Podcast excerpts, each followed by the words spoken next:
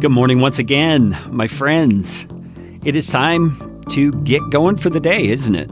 It is really not a matter of what time of day it is, I guess. Any time that we're able to stop and reset our mindset, to be able to reorient ourselves to the direction of God's truth, that is a time that is good for us to get going on the day, isn't it?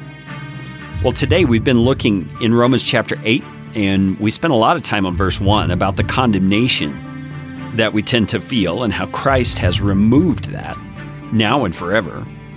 We're going to move on into verses 2 and 3, maybe even verse 4, where we're told that the Spirit of God has done something amazing for us.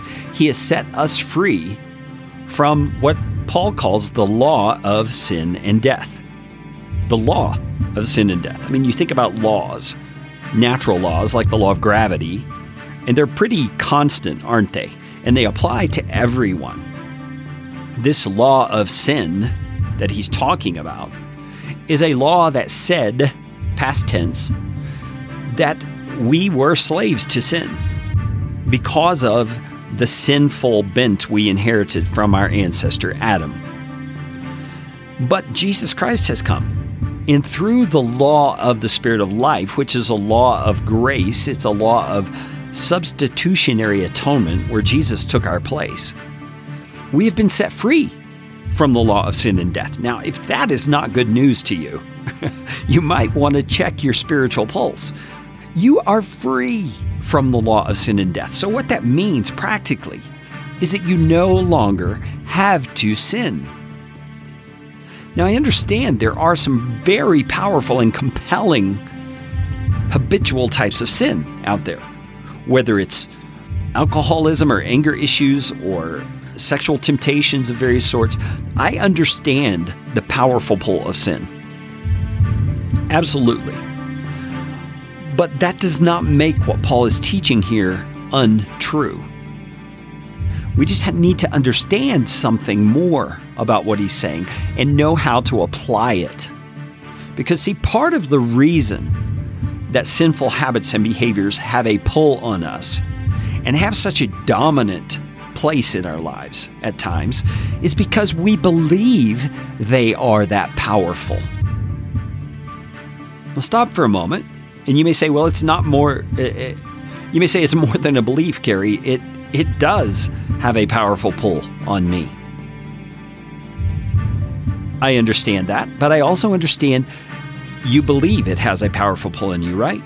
What would happen if you began to believe, because of what Paul is saying right here, that that law of sin no longer has power over you?